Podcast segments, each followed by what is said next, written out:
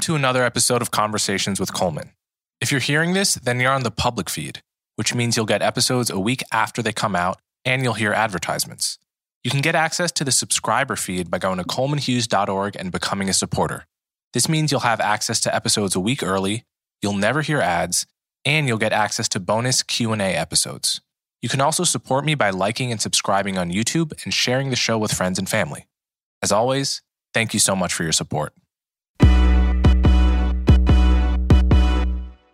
Welcome to another episode of Conversations with Coleman.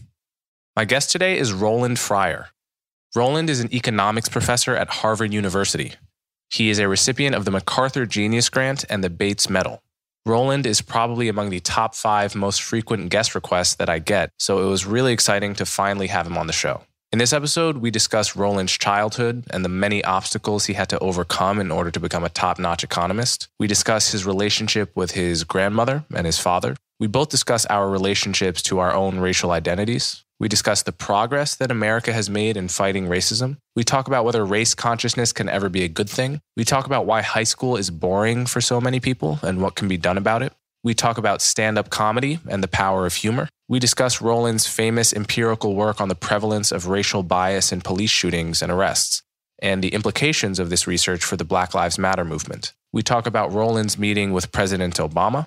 We discuss what Roland learned by doing ride alongs with police officers. We talk about data driven ways to improve K 12 education.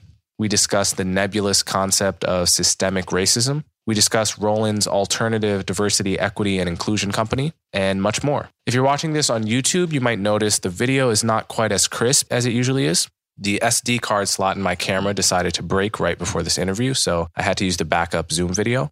Sorry about that. All right, so without further ado, Roland Fryer.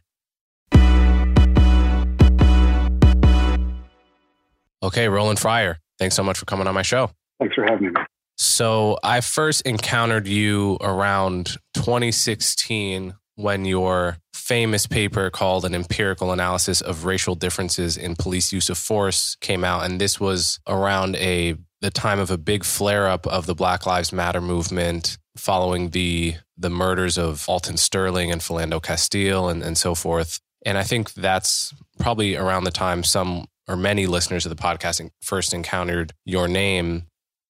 I want to table all of that right now and just ask questions about you and your life from the beginning. So we'll get to all of that. But first things first, where are you from? Where were you born? What were the circumstances of your childhood like? No, man, that's uh, well, it's a complicated question. Not really, but it could take a while. But I'll, I'll be short was born in Daytona Beach, Florida, Volusia County Hospital. And my grandmother brought me home from the hospital, or at least that's the story she tells. Obviously, I have no memory of that. I spent the first five years or so in Florida in Daytona Beach. And then my father got a job as a copy salesman. And by that time, my mother had already left. And my father and I moved to North Texas, right outside of Dallas. And I spent as much time with my grandmother as I could. So literally every break, from school every holiday. I was back in Daytona Beach. So whatever the percentages are, I spent a third of my time or more in Daytona in my grandmother's neighborhood and two thirds of my time with my father. As I as I grew older, my father and I grew distant and my grandmother was really all I had. She raised me from afar, right? We didn't have Skype and Zoom back then. So we would talk on the phone every single night for hours and hours. And uh, and so I grew up in this weird way where I didn't know my mother until I was in my 20s. And I grew up with a father who, you know, he just was not, he didn't want to have kids, man. Not, you know, he, I'm very grateful that, that we had a roof over our heads. But, you know, in terms of enrichment or anything that was not base level, that wasn't his thing. I mean, I went days, weeks without seeing him, even when I was 10 or 12 years old. And, uh, but my grandmother was a steady force in my life, and we disagreed a whole lot. And in my opinion, she had too many rules because in Texas there was no rules, and in Florida there was way too many of them. But um, I'm so incredibly grateful that that she was in my life, and, and everything I know about race in America, how to live and, and be in the world, comes from conversations with my grandmother. So, as a teenager, what were your interests? Was there any sign that you would later become interested in economics and become a top notch economist? Or did you stumble into that somehow? So, what was that? What's the story there? Both. right? Like as I've gotten older, I realized there were signs, but that may be just looking backwards and, and rationalizing. Right? For example, I used to tease my grandmother. This is the kind of stuff that would, you know, that would uh, drive her nuts. I would. My grandmother was always like a, a bargain conscious shopper. Of course, she was. Right? Her, you know, at her max, she earned thirty something thousand dollars a year as a school teacher. And so my grandmother would drive around town looking for the best gas price. And it just made no sense to me that she didn't calculate any of her own opportunity costs or the literal gas she was burning looking around for something that might be one or two cents less a gallon. Mm. And so I would ask my grandmother those questions. And, and, you know, it's a Southern Black neighborhood. Children were to be seen and not heard. But so it would annoy her that I would ask her those types of questions, which for an economist are quite natural. So you know, my grandmother didn't say, wow, you're a budding economist. She says, wow, you're annoying as shit, right? So um, I wouldn't say there were any back then. I didn't think there were any early signs whatsoever as an adult. And now having kids, I can look back and see those kind of precocious moments and, and wonder whether those were early flickers of economic reasoning. But look, my cousins, my grandmother's sister had four or five children, and they were responsible for distributing the a large share, I don't know what the share was, but a large share of uh, the crack that was distributed in Daytona Beach, Florida, right? So that was another part of my family. And I, I love those folks. I hung out with them all the time. And that was also a part of my childhood and understanding just how addictive and the drug trade can be for young Black folks who live in these types of neighborhoods. So I don't know if there were any early flickers, Coleman, but there certainly were. You know, I learned how to count counting money from my cousin Doopy, right? Like literally, I would learn. I, I just was, counting money from him selling crack. Yeah, and so I grew up in a really weird way. Actually, uh, let me take that back. I grew up in a what I would consider weird now, but unfortunately, I think it's too damn common. Folks who look like you and I grew up in these in these ways that are not really conducive to, to economic mobility. On the other hand, you know, I was looking around my house the other day and I found my first grade report card, which had my California achievement test in them. It turns out I was 99 percentile on the math mm-hmm. scores, which, you know, does, uh, which my grandmother never told me. so maybe there was some early flickers. They weren't mm-hmm. celebrated in a way that I would do, you know, for my own daughters. I mean, my own daughters get a smiley face, like, you know, my we bake them cakes around here. Like it's a big deal. we all focus on achievement. It just wasn't that way in the 80s uh, in the South, at least in the networks that I inhabited. So I grew up in a two parent home and you you actually know my father and I grew up in the kind of environment where I was expected to go to college to do drugs or to sell drugs or to be a drug addict was an anomaly, was an exception to the norm. I grew up with all, you know, my mother, who was from the hood, she was from the South Bronx and had gotten out of it through education and was had a really extreme stance towards all of the sort of pathology she had grown up around she brought that attitude to me and she was you know over my shoulder before i was in kindergarten teaching me how to do times tables and so forth having very high expectations. So on one level when someone sees that a person like me ended up going to columbia and doing very well and having a podcast having a career as a writer intellectual it is less surprising coming from the kind of nurturing safe and privileged environment that i came from. When somebody looks at the environment you came from and sees everything you've accomplished, there's more of a sense of surprise and a sense of what was it about you that you were able to negotiate having cousins that were dealing crack whom you were presumably pretty close to, but yet to not get so fully sucked into that world that you were able to have this career as like a Bates medal winning, I think that's what it's called, right? Top notch economist. So, how are you able to negotiate that environment, which so many people get sucked into, and come out of it with this illustrious career? I don't know. Coleman, by not reading sociology books that you know say stuff like disadvantage. I don't know. We never thought of ourselves as disadvantaged. I mean, I never thought of myself as lesser than anyone. And in terms of the navigation, it turns out that having cousins who cook up a lot of rocks and distribute them gives you some air cover when it comes to other things. And you know, what do you mean by that? Yeah, I mean, there was no no matter what choices I made, there was very little questioning of my blackness, right? You know what I mean?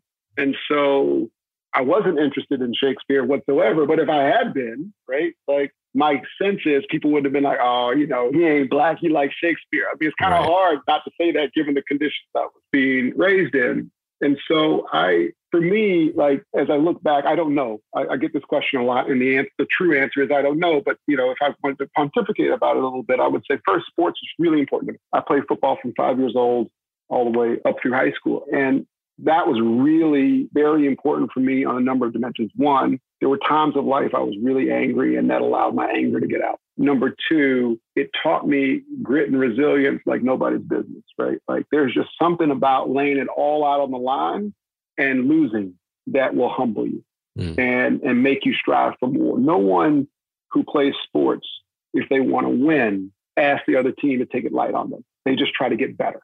So it is the relentless pursuit of trying to get better. And so I was really competitive as a kid, and sports was my outlet for that.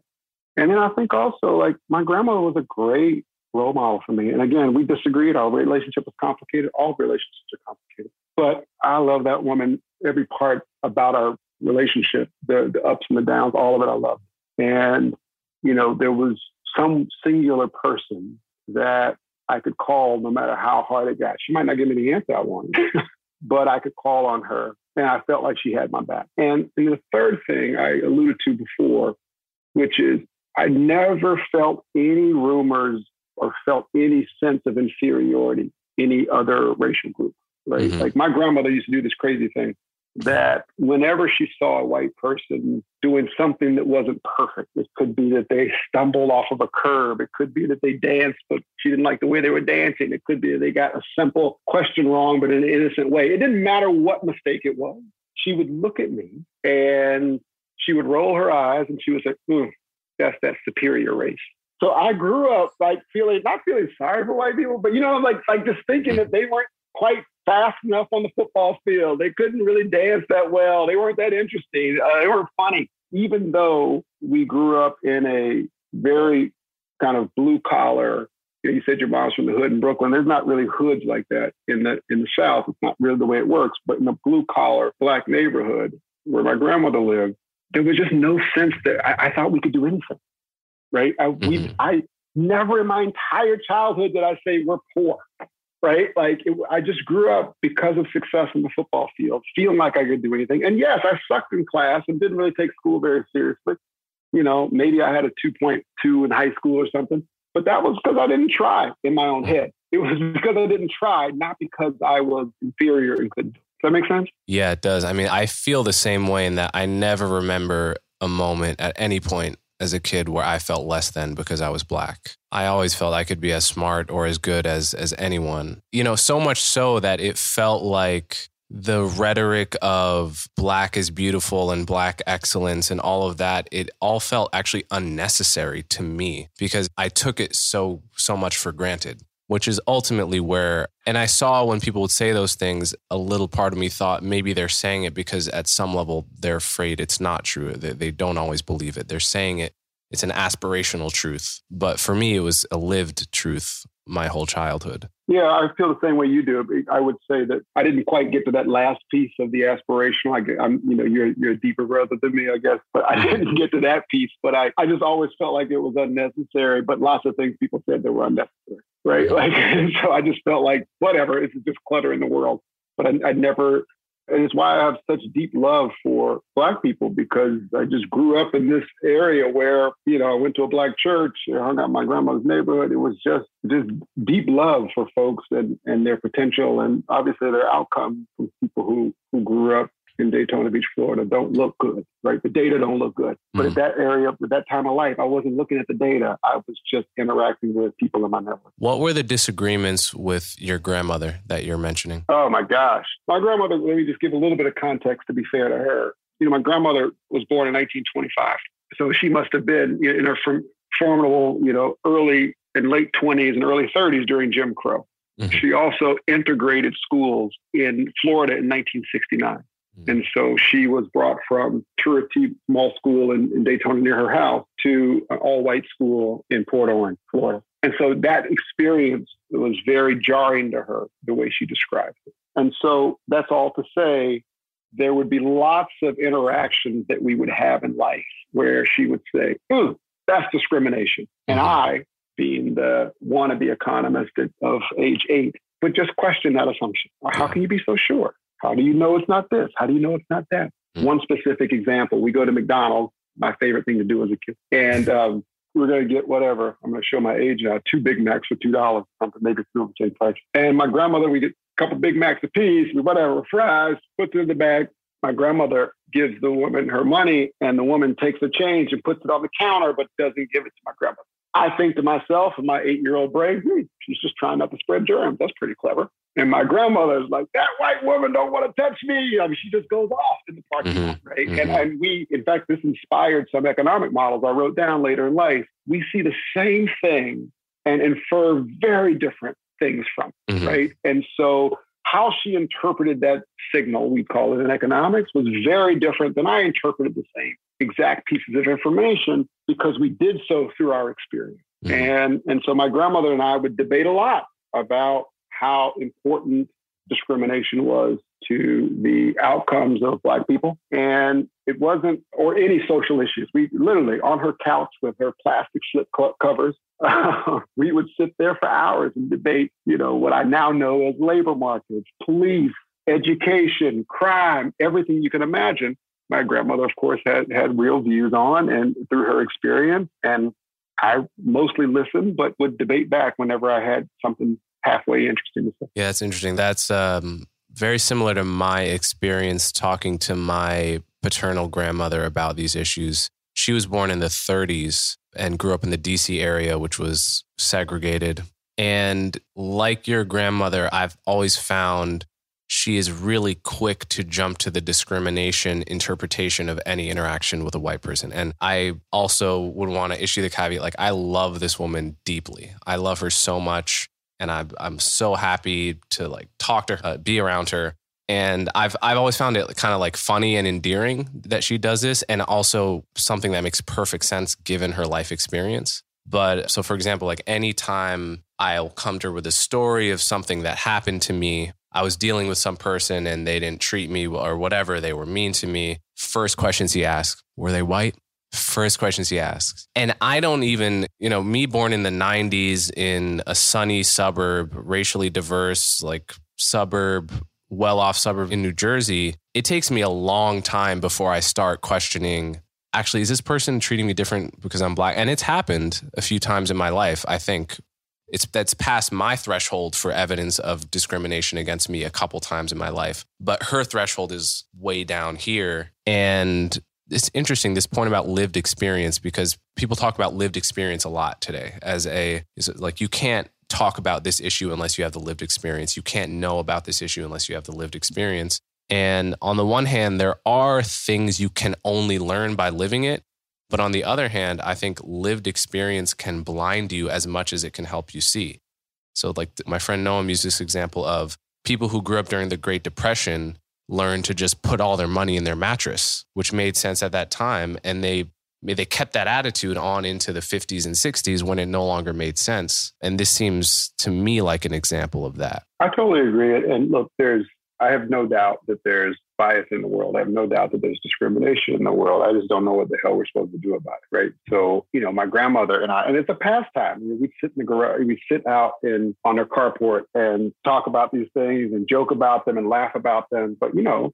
my grandmother, you know, eventually, uh, maybe in her 60s or, or 70s, probably 60s, got a master's degree from FAMU. Like it wasn't like she, these things were holding her back from doing what she wants, right? And so, look, if you and I want to sit around and have a drink and talk about how much discrimination there is in the world, and then get up at five o'clock in the morning and get our ass to work, I'm, I don't see anything wrong whatever, right? As long as it doesn't affect effort that one puts in towards their goals, I don't have an issue with it. And so I hear you, and I had a similar experience, and I probably have more events that pass my threshold than you're describing, but it doesn't matter. I still work as hard as I can to accomplish the things that I want to accomplish. Okay, so let's rewind to you having a 2.2 GPA in high school or something like that. I've had several people on the podcast that are very intelligent, very accomplished. Ezra Klein was one, another one was Scott Kaufman, who did horribly in high school and then later went on to be become these brilliant people at some level that they always were. But what was it that made you feel so disengaged from high school and then what changed to make you feel engaged with academic work?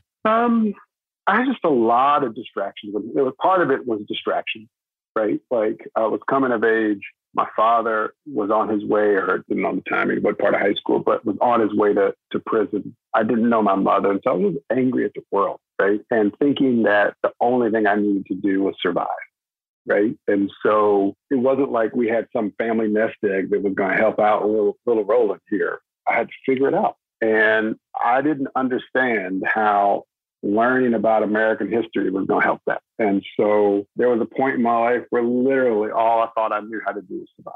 And high school was one of those points, right? And I remember when it became very clear that my father was going to prison. And, and I had my brain trust come over to my house and sit in my room and we figure out how I was going to survive here. And so someone was like, "You got to sell drugs." I was like, "No, I have." You know, my cousins they all went to went to federal pen on that. I'm not doing that. Okay, well, you got to steal stuff. I don't know if I'm that great at stealing. so like it was this whole thing.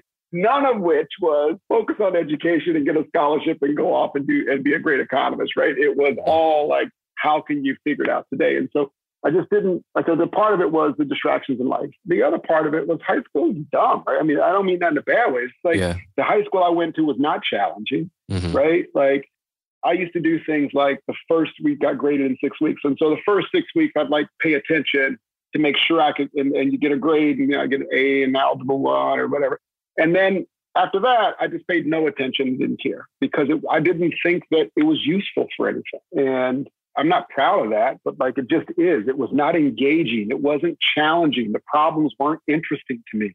It was a bunch of regurgitation, right? When did Christopher Columbus discover America? Okay, thanks. Three weeks later, you know, a multiple choice. When did you just you just told me this three weeks ago? Like this is silly, right? It felt like a waste of time. In college, however, it was just something different, right? Like I walked into my first economics class and it was like someone had turned the light on. Like this was everything that I, all my internal dialogue from eight years old on up felt like it could be captured in this simple utility maximization framework.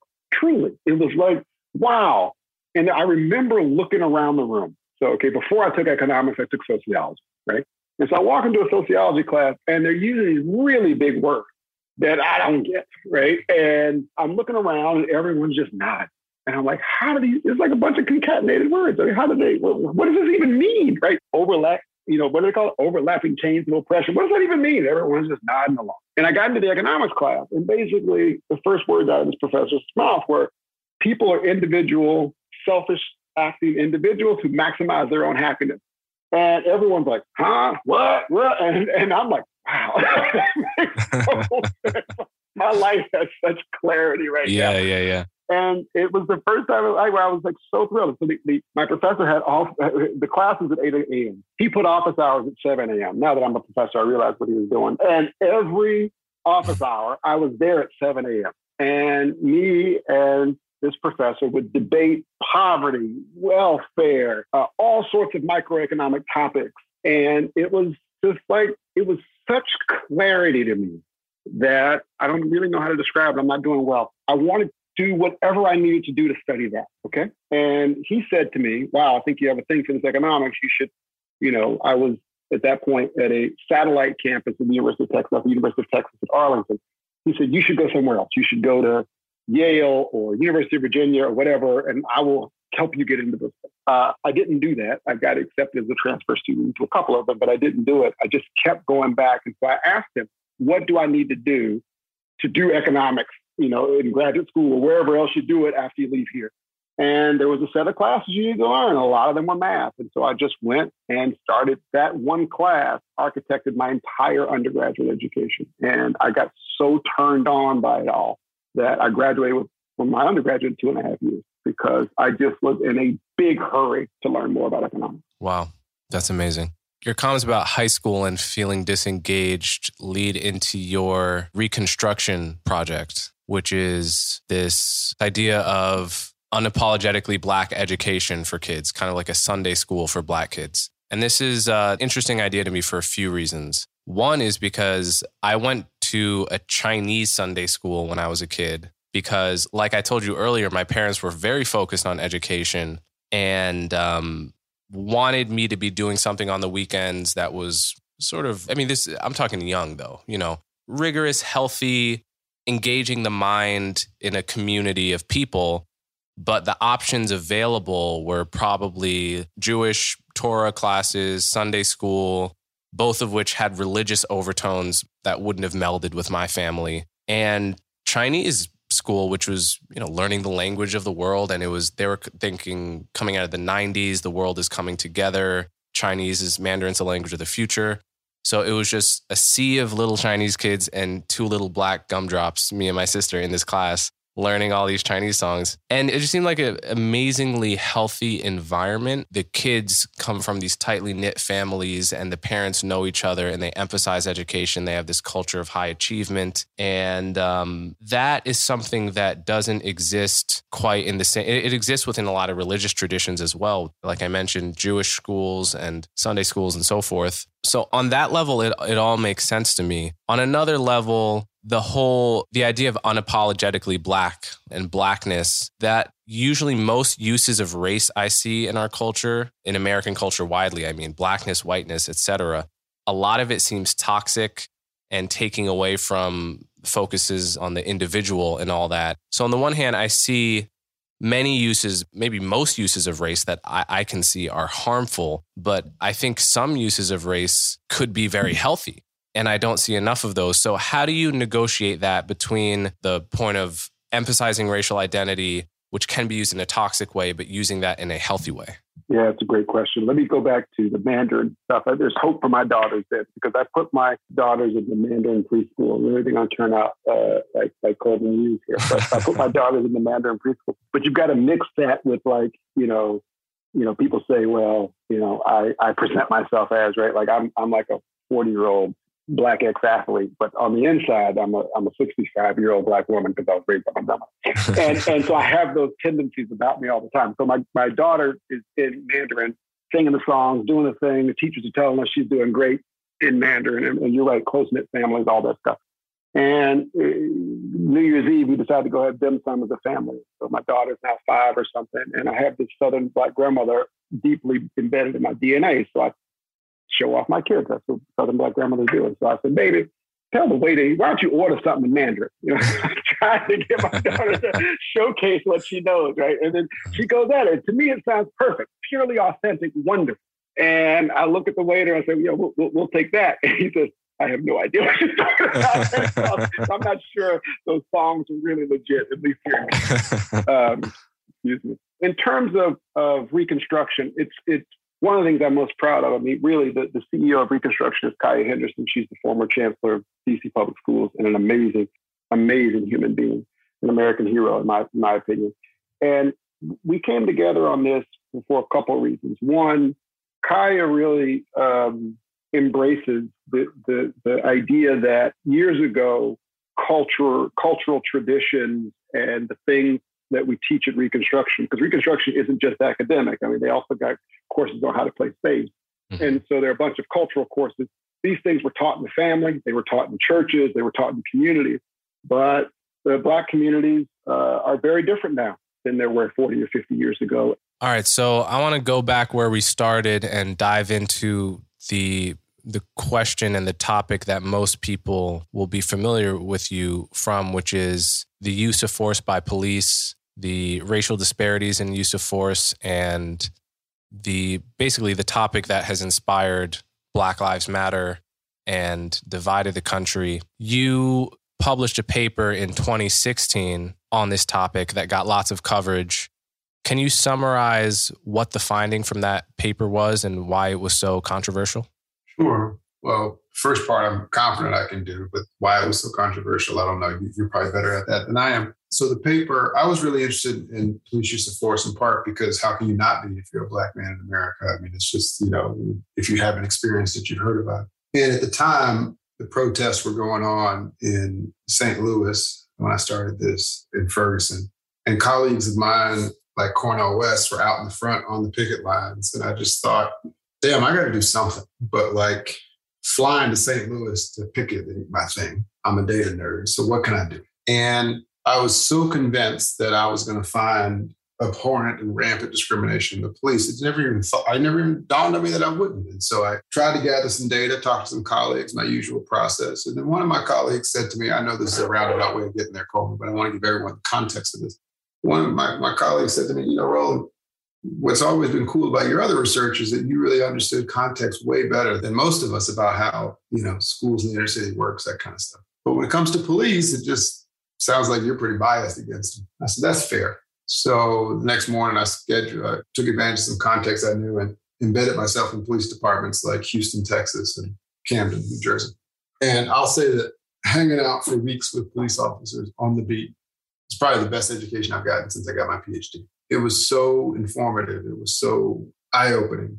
And more than that, it, was a window into get, getting millions and millions of data points. And so we collected a lot of data on not only shootings, which the country was focused on, but lower level uses of force when police put their hands on you when they throw you up against a car things like that now the latter part is really hard to get data on because in the in the process of an arrest if a police officer puts their hands on you or whatever push you in the back of the car i mean that's not notable that's like tuesday and they don't even record that kind of data but we were able to find data sources with millions and millions of data points both from the police's perspective and importantly from civilians themselves about their interactions with police. What we found was two parts. One, on lower level uses of force, there are large racial differences in the use of force. So, in the aggregate of the data, if you don't do anything to it, you don't touch it, Black people are 53% more likely to have force used on them at a given stop.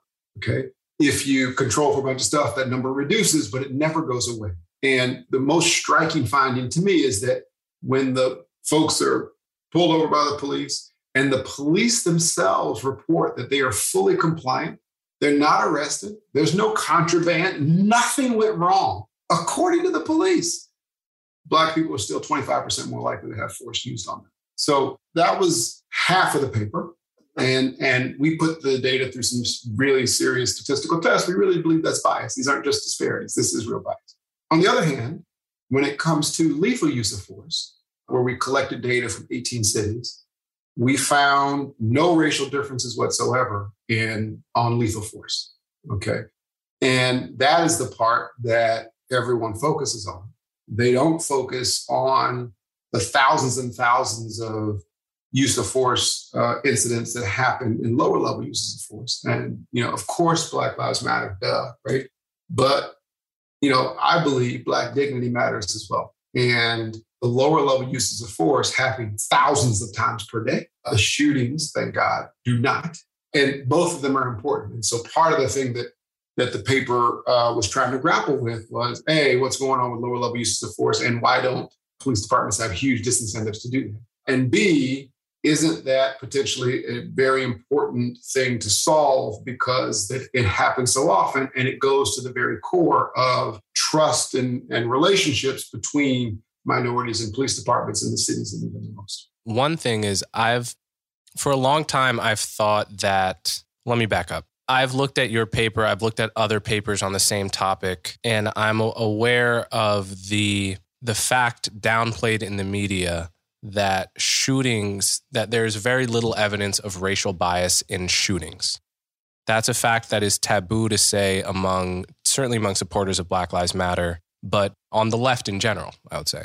And I've been aware of that fact for many years. But I've also been aware of the fact that there is lots of data attesting to racial bias in lower levels uses of force. And as well as, you know, lots of anecdotal data from many black people.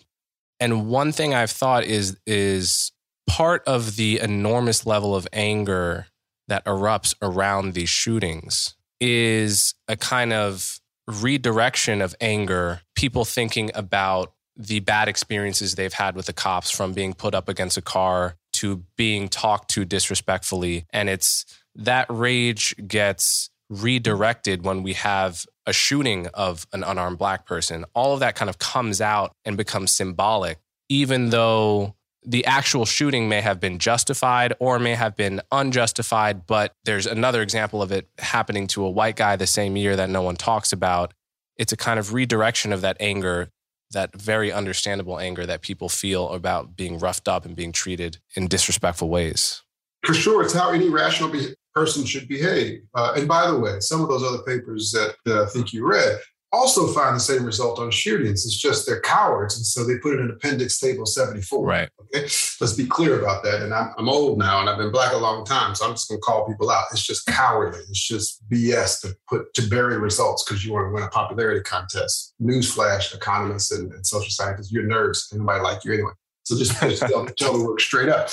But yes, man, it's rational, right? Like if myself and my network feel like we've been discriminated against. We didn't do anything wrong. We didn't get arrested, but we got thrown up against a car. And then we hear about a shooting that happens two blocks over and the details are murky. It's almost, it's Bayesian to believe that that is discrimination, right? Like that's, I understand that. Uh, and in fact, one of the only things I think in life that Al Sharpton and I can agree on is this point. We were both meeting with President Obama in 2016 about police use of force. And you know, Al was classic Al. He was like, "I agree with the good doctor," right? And that's the only time he's ever said that. I promise you. um, but he said, "Look, if we could stop the everyday harassment and those lower level uses of force, then we could at least have conversations around the controversial shootings because we have we would have built trust."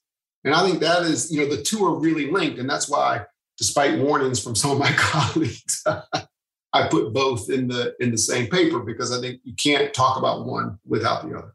So, say more about your meeting with Obama because I know Obama had you to the White House to discuss this paper, right? So, I guess my questions are what was that meeting like? What did he want to know? How did he receive the results of your paper? And how ready was he to implement policy as a reaction to your paper? And your findings? Yeah, so the meeting was with police chiefs, community folks like Al Sharpton.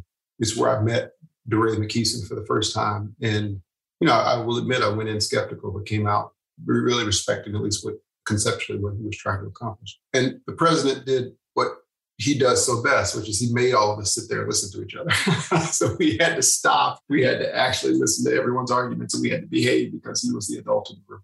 The conversation was great. He treated the research like a, I would say, a skeptical scholar. We engaged about it, you know, and he said he knew footnotes, man. He really read it. He said to me, okay, Roland, but the best data you have is on Houston. And it could be that Houston's an enlightened city. And I just started smiling. And I said, Mr. President, I had asked you before you saw mm-hmm. the results whether or not we'd find racial bias in places like Houston or Dallas, Texas. I'm pretty sure you'd say yes. And he said, mm-hmm right? Like, okay, so so he was grappling with it, but I think hard to know, but I think in an honest and real way, and I appreciated that. But my big frustration, Coleman, was that nothing got done.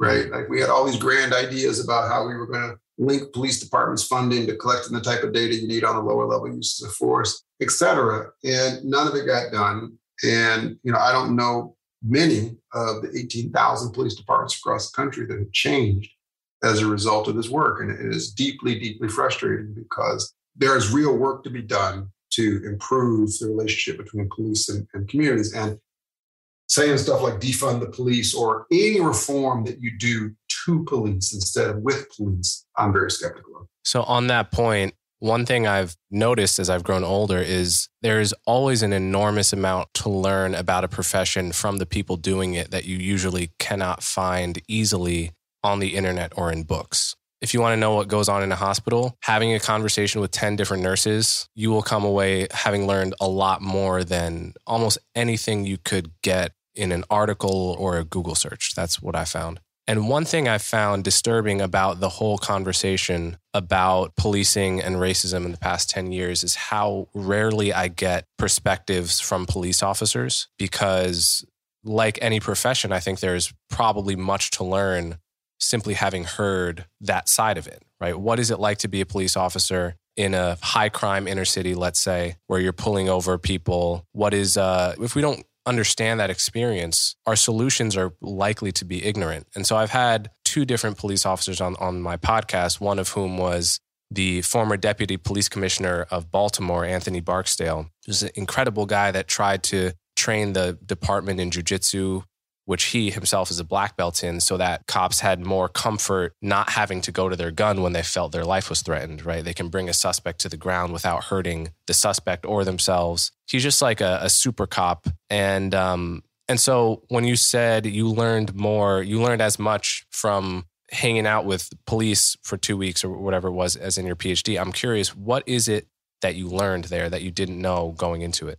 How complicated the job is. I'd only seen the job from two, one dimension, which was why are these people harassing me? The job is complicated. The people, sometimes the people who do the comp job are complicated. And, and there are ways of making it better. Let me be more clear. And embarrassed to admit that riding around in a police car for 10 hours looking for bad guys. Turns out after a few hours, you start to see people who look like bad guys. I mean, that's just that's what happens. And and it's not a good job. It's not, it's not a way to engage with communities. You know, when I was in Houston, we did a double shift. And, you know, the police officer who picked me up from the station, I mean, looks like he's outfitted to go defend Ukraine, man. I mean, he's got vest here, the the door, the car is outfitted with weapons. I mean, he's just, he's he's armed to the teeth. And, you know, we get out on the beat and when every time he pulls the car over, he's very nervous. And I ask him at some point, you seem to get really nervous when you get out of the car. He said, man, this is Houston. Everybody else got a go. Right. And so part of the issue one realizes very quickly is because of the number of perceived guns in the street, police react accordingly. And that plays into their how they strategically use force. That they in Houston, they had no sense of community because all they do is drive around and, and look for bad guys. On the other hand, in Camden, it was quite different. Police officers walked the beat. And there, we could see somebody wilding out, having a bad day or whatever. And I'm like, yo, shouldn't you arrest that person? And they're like, oh, that's just Johnny. He just being Johnny, right? But the only way to know that is to have repeated interactions with that person where you understand mm-hmm. right? right? You can't know that riding around in a car and just observing the behavior. A third point, because I could go on all day about this, a third point is just how difficult the job is, right? The end of my first day on the beat in Camden, we got a call, 911 call for service to a row house that someone was overdosing. We go in, police bust open this makeshift door. We get into the row house, and someone dies within five feet of me. Okay. And because they were shot or because they overdosed and it wasn't peaceful. The body yeah. doesn't go peacefully in those situations. I'll just put it that way. I maybe I'm a chicken or something, but I looked, I said, yo, I'm I'm done for the day right? Like I'm gonna go, I'm gonna have a steak or something, I'm done. I'll see y'all tomorrow. And the police get start getting back in their vehicles. And I said, whoa, whoa, whoa, what, what are you doing? And they said, we don't get off for a few more hours. I said, you can't have 20 minutes off after you see somebody die. And they looked, the commissioner looked at me like I was crazy, mm-hmm. Coleman. He says, I give 20 minutes off to everybody who saw somebody die. I wouldn't have anybody on the streets. Mm-hmm, this was mm-hmm. like, really? Mm-hmm. and so the job, as I understand from police officers, changes you, man. How can it not? Mm-hmm. Right? It's a hard job. And so that doesn't excuse some of the behavior, et cetera, et cetera. I'm not some police officer apologist. I'm just saying, right? Like, be informed. This is mm-hmm. a tough job. And some of the things that the officers have to deal with and just go back to work are very difficult and, and it has to change them. And so th- that's just three examples of things one learns, uh, but there, there are many more. Uh, it's a really complicated set of issues. Yeah, I've thought of the analogy to doctors, surgeons, and nurses sometimes too. Those professions where you ER doctor, for example, it's like you just have to see people die constantly and wake up the next day and and do the same thing. And there's no way it's actually on one level you want your doctor to be really empathetic when you're sick but on another level in order to be a good doctor or surgeon especially you actually have to detach from your emotions and be highly analytical and not feel that you have a unique life almost. Because if you felt the gravity of what you were doing every second you probably wouldn't be able to do the job for very long at all. And there's an in between because I've got folks who I know who are cancer docs who, after a few years, just just hang it up because they say, I mm-hmm. can't.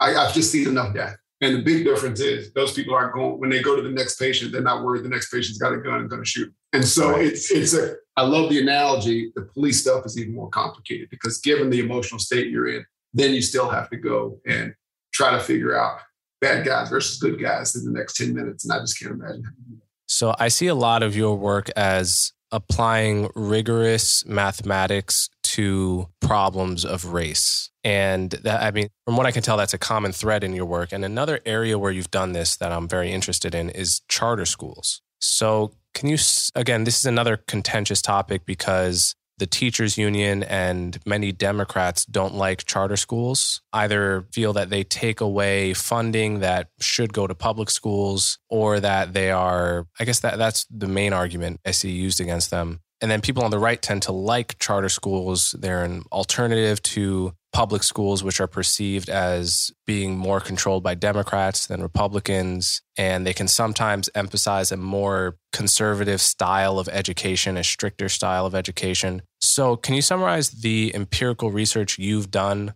about charter schools and what you've found? So, the average charter school is no better than the average public school.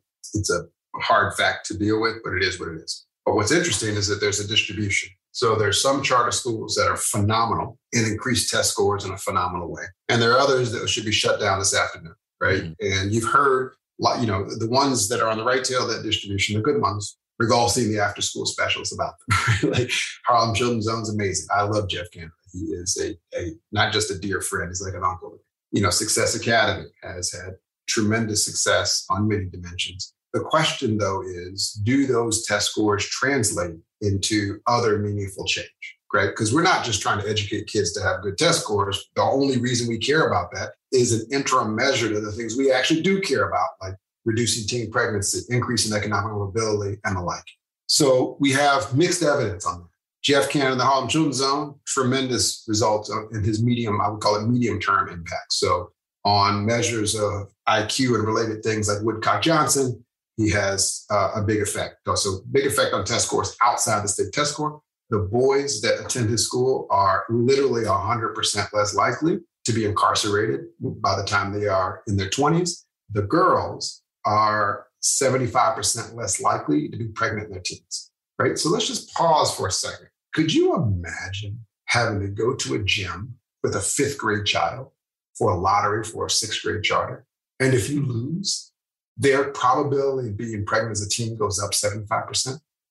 That's unthinkable. It's crazy. Okay. So that's amazing and good for good for Jeff. On the other hand, we did the first study analyzing the impact of charter schools generally on income later in life, like 30 years old.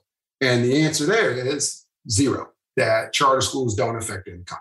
And so for me, the data is two things. One, the data is still out on whether or not overall, or even among some of the better ones, charter schools will impact the longer term outcomes, right? And because yes, the test scores are good, but if you get the test scores in this test tube that is not translatable to the real world, right? You talked about discipline structure, all those kinds of things that would relate to that. If that doesn't translate to the real world and their income doesn't go up, we need to rethink that. But second, the work I'm the most proud of is taking practices from that right tail, the high achieving charter school. So when we learned about that distribution, right, you could look at the average and say, oh my gosh, charter schools are no, are on average aren't that good.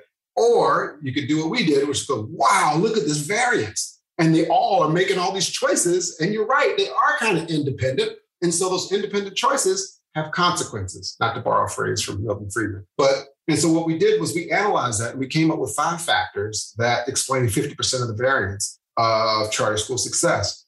That's not important. What's important is we took those five factors, we implemented them in 20 schools in Houston, 10 schools in Denver, other places around the country.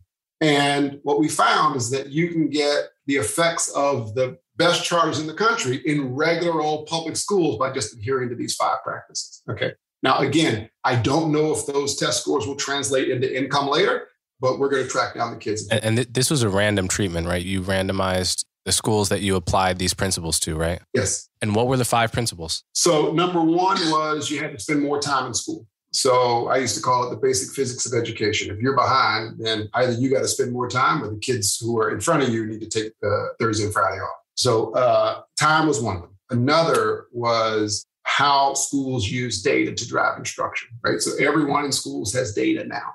But the question is, can what do they do when they see bad pieces of data right so and the schools that were effective changed their pedagogy their pacing their focus based on real data in real time almost like compstat for schools and it was phenomenal to see the ones that weren't successful just collected data saw most of the kids failed and went about their day Third was how they treated human capital, how they hired, what they did with bad performers, how they uh, evaluated teachers, that kind of stuff. Four was tutoring. So schools who tutored kids and groups of six or fewer, four or more days per week were much more successful than others. And it's, it's a term called high dosage tutoring. You can give high dosage of tutoring to kids in small groups. Uh, it really is probably the single biggest driver of test scores out there. And the final one is something really near and dear to my heart, which is culture. So when we talk to schools, all of them were dealing with kids who were our most were in poverty.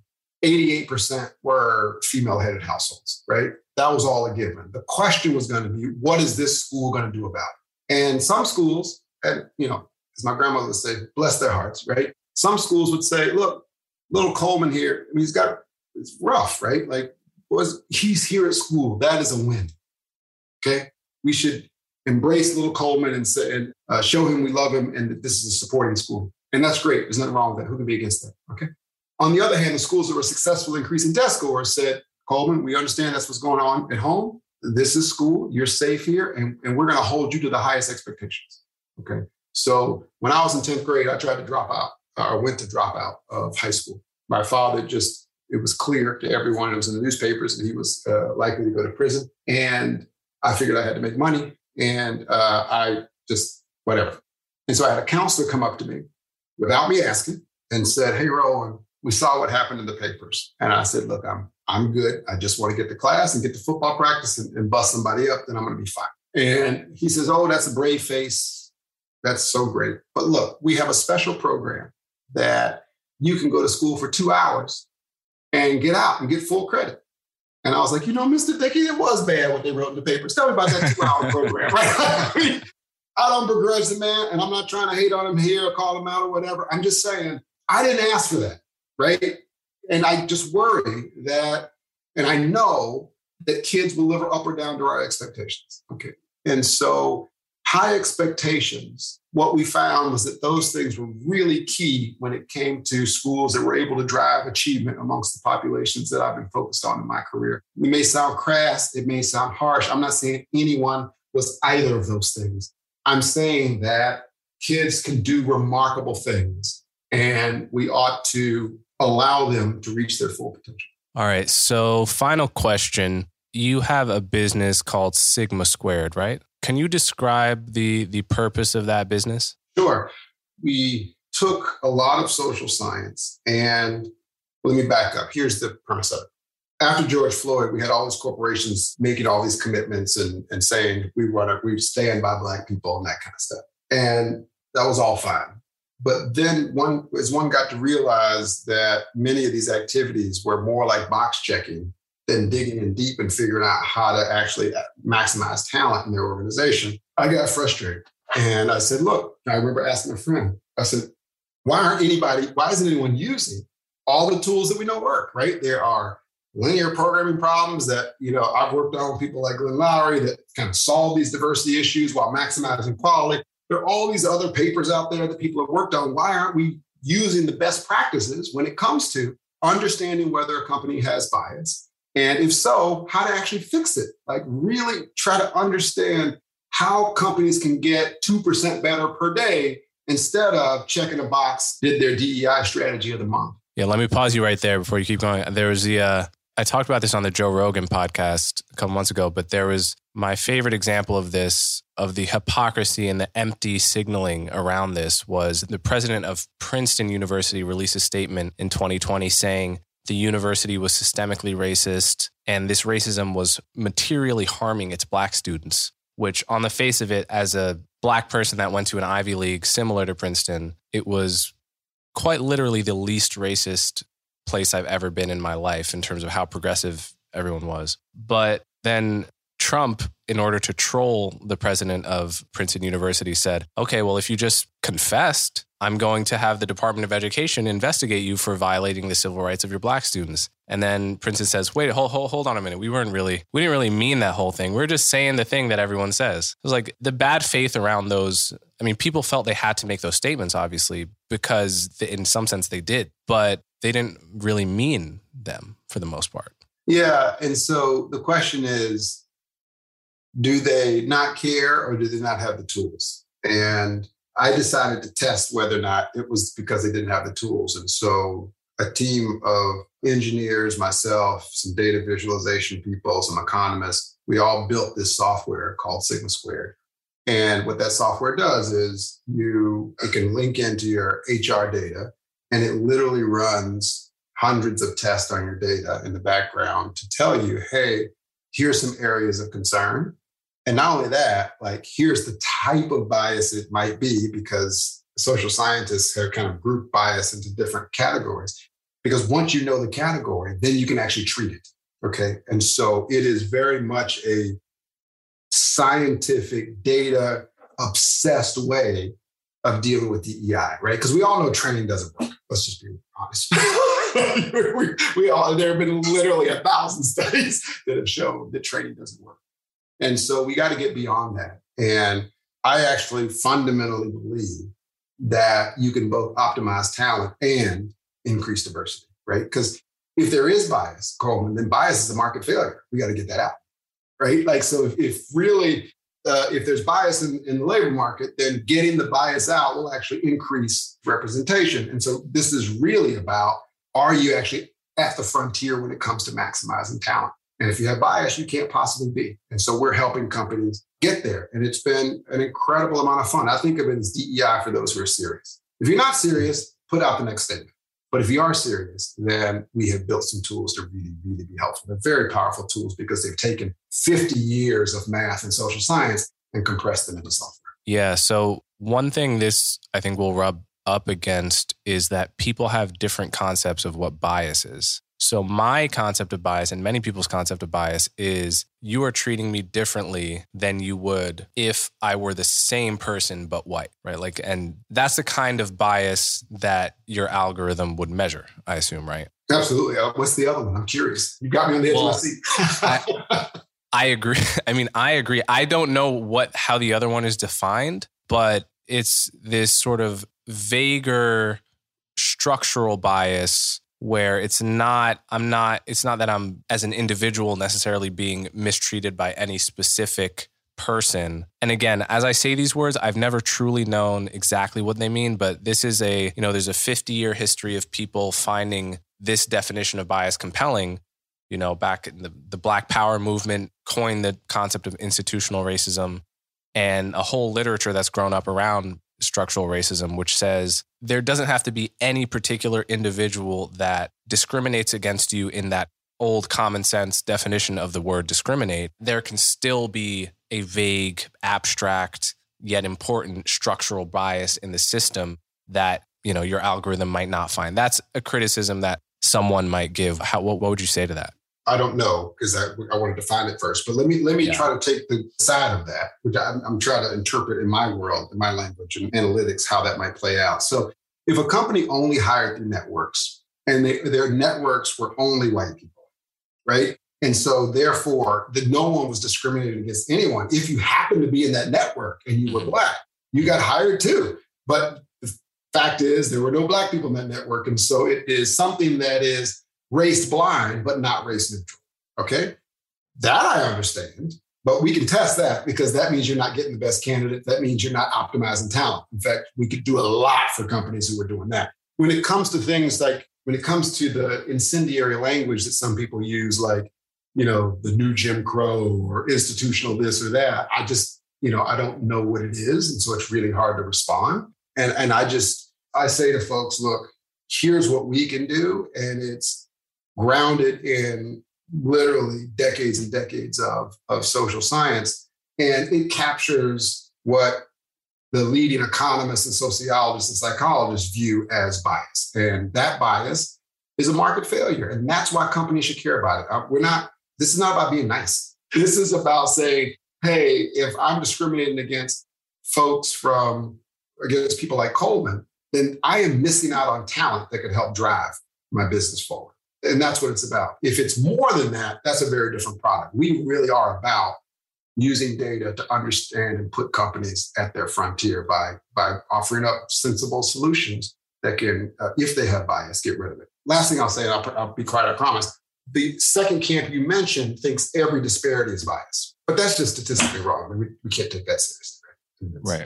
I don't know what to do with that. I mean, yeah. So I, I can imagine two kinds of CEOs or executive directors that hear this product. And I mean, it's like basically gives you a statistically sound hygiene report on the level and types of bias in your own company. And one kind of person is going to say, well, that's amazing, right? Like, I really do not want to have any bias at my company any more than an NFL coach or an NBA coach wants to be missing out on the best players because of his own blind spots, right? But another another type of person is going to say if you could administer truth serum to them is going to say I'm terrified of this product. This product is going to prove that my equity statements and diversity statements are nothing more than empty words that I say so that people won't cancel me, that people think feel that I'm on the right side of history. And if I ever got an actual readout on the directions of biases, mathematically accurate in my own organization, I would shred it and make anyone who saw it sign a fucking NDA because what the results, whatever the results found, it could be really problematic for me. Like, what if it finds a bias in the wrong direction? So, anyway, I mean, I think hopefully there are a lot of people listening to this podcast that some people will either have companies of their own that may or may not be interested in this product. Other may be investors that are interested in this. And so I reiterate, it's called Sigma Squared. And well, let me just be super clear, Cole. Maybe this sure. is the academic in me, and this is not pragmatic. I don't want to work with the second people anyway until they're ready. Right. Right. And so and I've had though, you know, I don't have truth serum, but you know, a month ago I had a lot of sake with someone, and it was like truth serum because they told me the same. they told me the same, brother. The guy said to me, "Look, the company's going well. I just don't want to know." And that's just not like we can finish dinner, but that's not something that I'm interested in. I actually think that when it comes to DEI and many issues, unfortunately, that we're going through as a country right now, the one percent on either on both extremes is leading the discussion.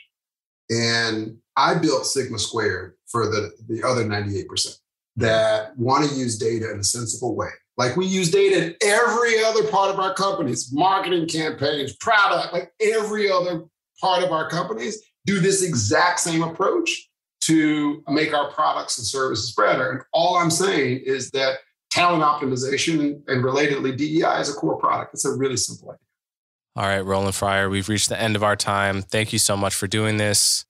You have Sigma Squared, you have Reconstruction, Unapologetically Black Education, Harvard professor. It's been great to talk to you. And if you want to direct my listeners who may want to follow up and see any more of your work, is there anywhere on the internet you would prefer to send them to?